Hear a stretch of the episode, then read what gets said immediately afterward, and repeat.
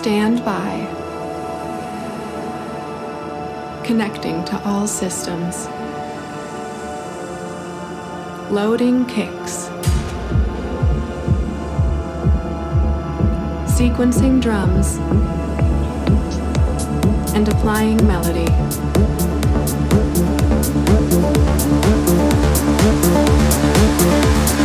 This is Variation Radio with your host, Saad Ayub.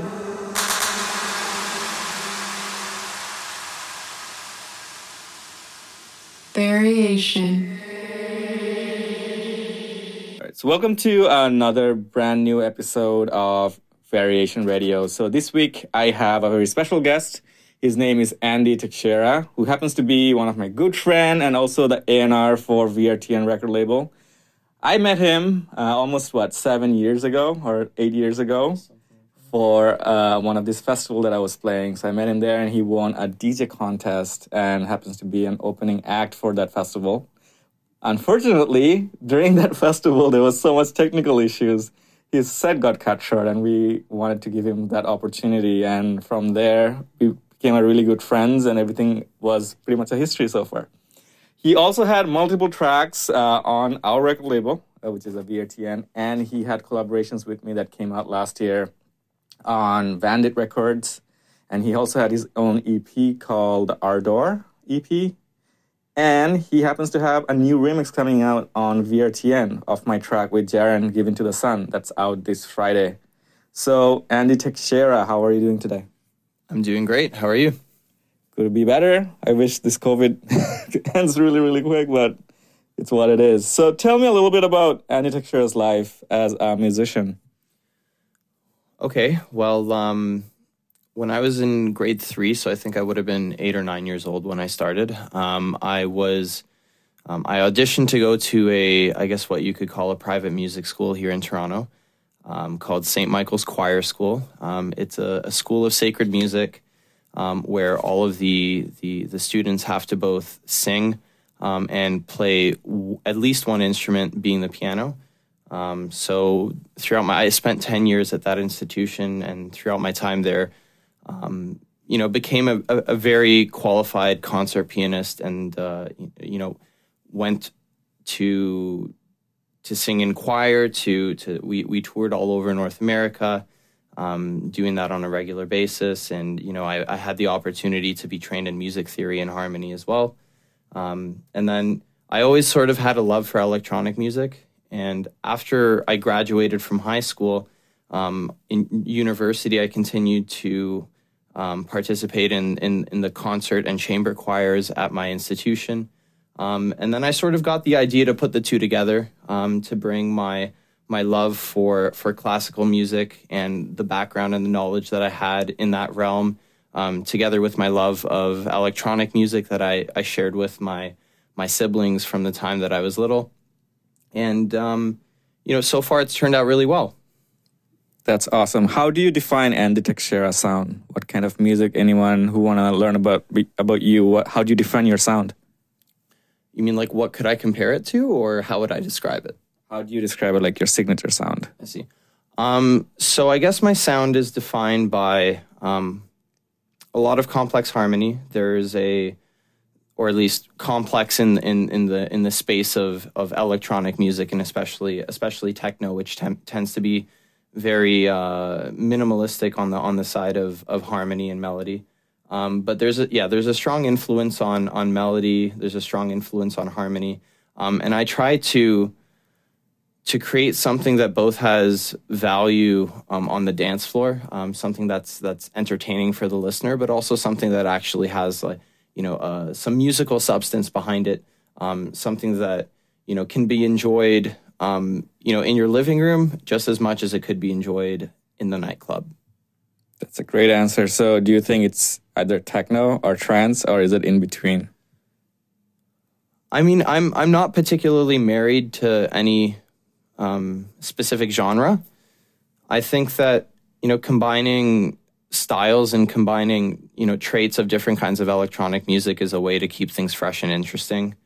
Um, I think that people that that pigeonhole themselves into any particular style of music then um, inadvertently become chained to it, you know, because you're you're you build an audience that is expecting one particular thing and then sort of gets disenfranchised when when you show them a different side of of your your artistic expression. So, you know, I've I've done my best to sort of avoid that. Um, although I obviously have a lot of love for trance, I have a lot of love for for techno and and certain kinds of house music uh, um, and other genres of electronic music. Um, and I sort of try to pick and choose the the attributes that I like, and also you know conform to to my mood or um, to the kind of music I'm listening at any particular time. So I'm not sure that I would classify it specifically as one or the other.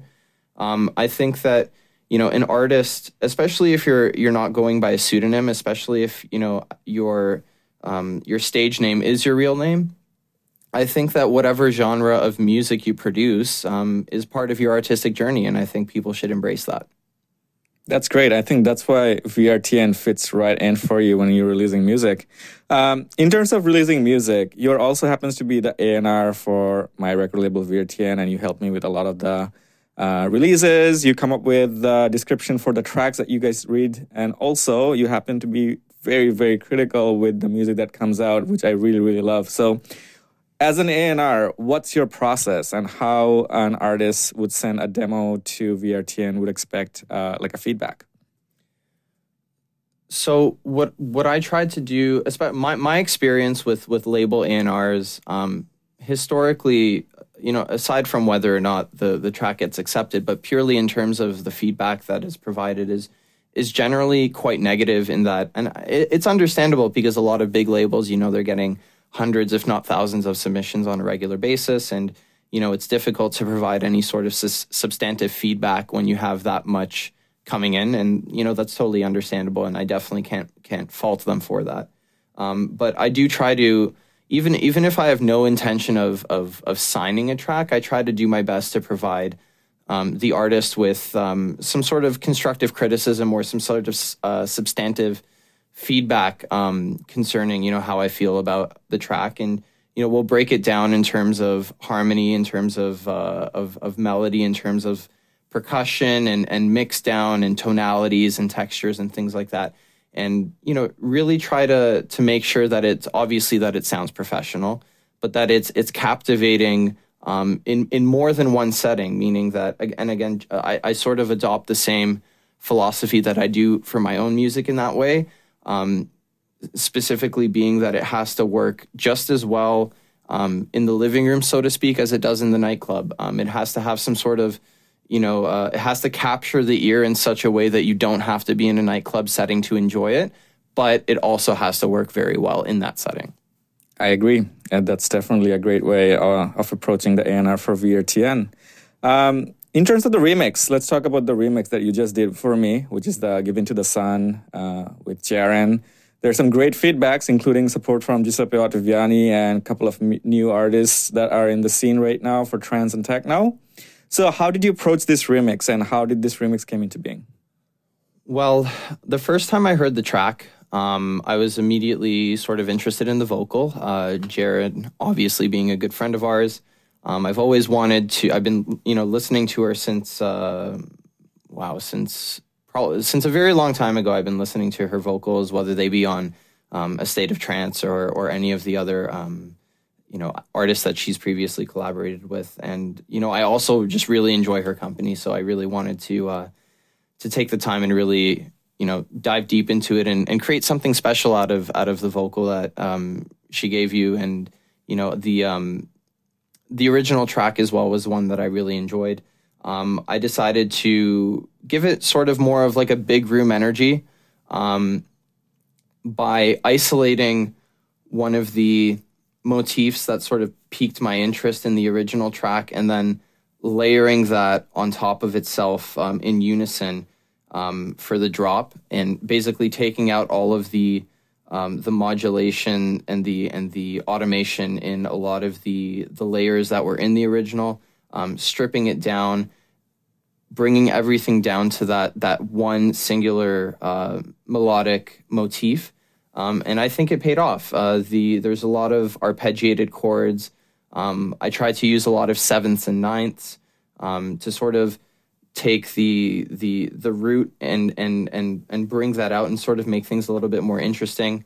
Um, and I think it, I think it turned out really well. Um, in some ways, it was it was definitely challenging. Um, I learned a lot doing it, and you know, I, I hope that it's well received when it gets its release this Friday. I definitely love that one and great job on that remix. Now, since you were mentioning about layering um, and arpeggiator and some of these tricks in your studio, uh, what are some of the plugins that you love when you're producing music, and what's your favorite or current DAW? Um, so I mainly produce on Ableton. Um, as for what some of my favorite plugins plugins are, um, Repro is my go-to. Repro, uh, specifically Repro Five. Um, it's by far my favorite um, virtual virtual synthesizer. Um, I've also made use of some analog stuff, uh, just like you do. I have an, an S, uh, Roland SE-02 at home with the uh, the Studio Electronics extension. Um, I've made use uh, of that one quite a bit, especially on my um, on my Ardor EP. And beyond that, um, the FabFilter plugins are, are, a mainstay. They're almost on every single every single tra- uh, channel of every track that I've ever done. Um, so I definitely got my money's worth out of those. Um, and then you know, Plugin Alliance is, is, is great as well. We we you know we we use a lot of a lot of their stuff on a very regular basis. Um, and Valhalla, um, the Valhalla Room, the Valhalla Shimmer, the Valhalla um, Supermassive are all um, plugins that I use on a very regular basis, and I don't think I could go without them. Amazing. Yeah, I actually like the VintageVerb of Valhalla. That's like my go-to for pretty much everything. Um, do you believe in soft synths or do you believe in hardware synths like analog? Well, the thing with that is, I feel like unless you have a lot of money to spend, and you know, studio equipment in general is very, very expensive, especially if you're getting the good stuff. Um, it can be very difficult to create the kind of music that I want to do um, without spending multiple thousands of dollars on high end poly synths. Um, you could, I guess, render a mono synth on top of itself over and over again to create that same effect, but then, you know, the workflow suffers. Um, it's not particularly straightforward. It's much more involved process that I don't really have the patience for, and I find that the more barriers I put between um, myself and actual the, the actual creation of of the the actual composition of whatever I'm working on. Um, you know, the, the, it makes things a lot more difficult, and it you know, track is a lot less likely to get finished if I if I if I work that way. So for that reason, I think that poly virtual synths are particularly useful um, for polyphonic stuff. You know, because a a good polyphonic synth um, even if it only has four or six voices, depending on whether or not you want to go some, with something that's true analog or with something that's um, you know a virtual analog synth. Um, you know, will cost many thousands of dollars, and I think that um, particularly synths like Repro provide that same effect, provide that same warm, well, not quite the same, but almost the same warm analog sound um, without the you know the massive price tag of of a multi thousand dollar polyphonic hardware synth. So I think that they both have their place. Um, I think that you know for for people that are working on a budget, the the monophonic side of hardware synths is probably a lot more accessible and a lot more user friendly. And it also provides you with the opportunity to learn the basics of synthesis in general, um, so that you can then transfer that knowledge to to any hardware synth that you you get um, afterwards. Yeah, I definitely agree on that. And, I, and to be honest with you, even a lot of the polyphonic synths, they're so outdated too. Like if you look at Jupiter 8, for example, so I was talking to BT the other day on Clubhouse, and he was saying that how Jupiter 8 is, could be moody. It has its own mind because if you tur- turn it on, if the circuits are not too warm, it can give you a very weird sound and detuned sounds. I mean, yeah, I mean, if you're very passionate about synthesizers, and I, if I had the opportunity, I would have owned a Jupiter 8. But hearing all those like inconvenience that you have to go through, maybe not. I mean, I feel like analog and digital environment in terms of synths, uh, they can live like side by side together. And I feel like the things that I have been collecting are same things as you, like the SE-02. It's kind of like that. Like it kind of like sits in your studio almost similar to like a soft synth, but it's not really a soft synth; it's an analog synth. So I, I really like those approach. Um, in terms of COVID, how COVID changed your life? Uh, what were you doing right before COVID? What were your plans, and how have you been adapting so far? Well, I've been a lot more fortunate than others um, in that my my job hasn't been affected, thank God, by by the whole COVID shutdown. I've been employed um, throughout, so you know, I, and, and a lot of people have not had that experience. So I'm tremendously thankful and tremendously appreciative of that fact.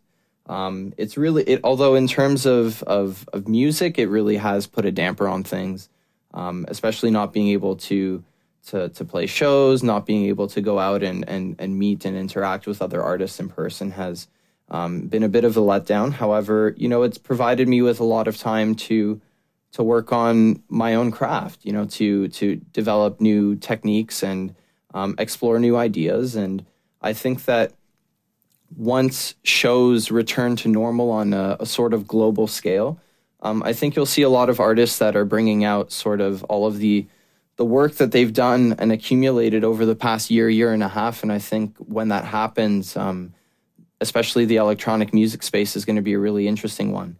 Um, so I've sort of been been doing a lot of those same things, and um, I'm excited to to show what's coming up when when the time comes. That's great. And what what are you looking forward to the most once COVID restrictions are like kind of like done done for? I just want to go out and dance. it's been it's been such a long time, um, and sometimes I'll be listening to to music and remembering when I might have heard those tracks uh, in in a live setting and and getting really sort of nostalgic and and uh, you know really longing to have that experience again. So I think that'll be the biggest part of it. It's not even you know, I, I could care less at this point to do the whole backstage thing and the green room thing, and I, I just want to go out and be in the crowd and dance and have a great time with uh, with the people that I care about, and I, I, think a lot of people feel the same way about that. Amazing, and you are actually also doing a guest mix for this week's episode. So, what can people expect from this guest mix? Some new stuff. Um, some there, there's a, a little bootleg of uh, one of my fa- favorite Billie Eilish tracks that I'm working on. Um, so I'll be sure to toss that one in there.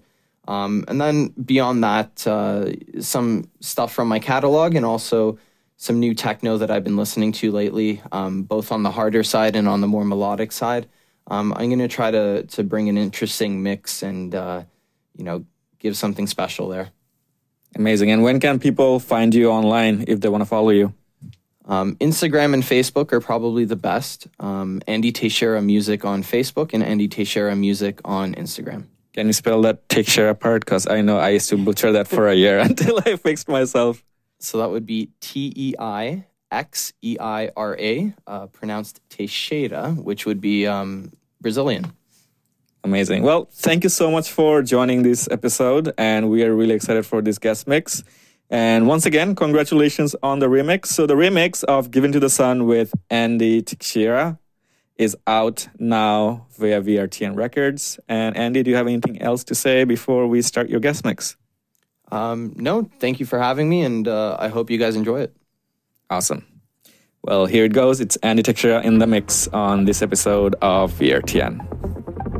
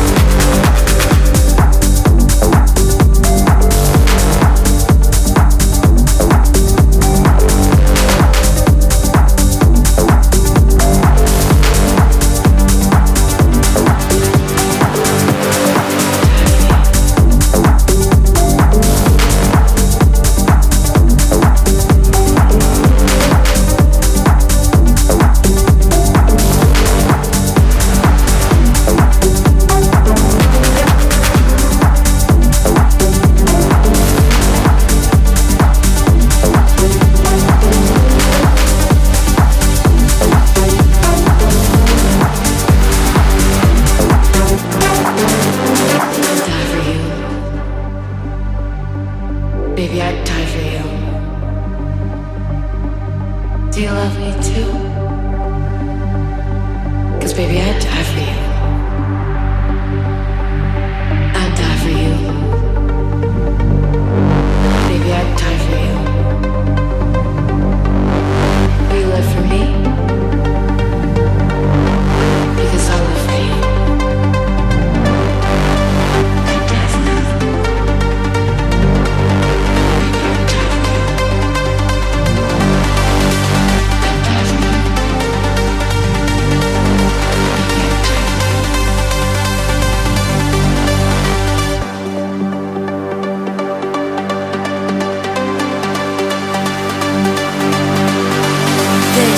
Is variation with sad are you.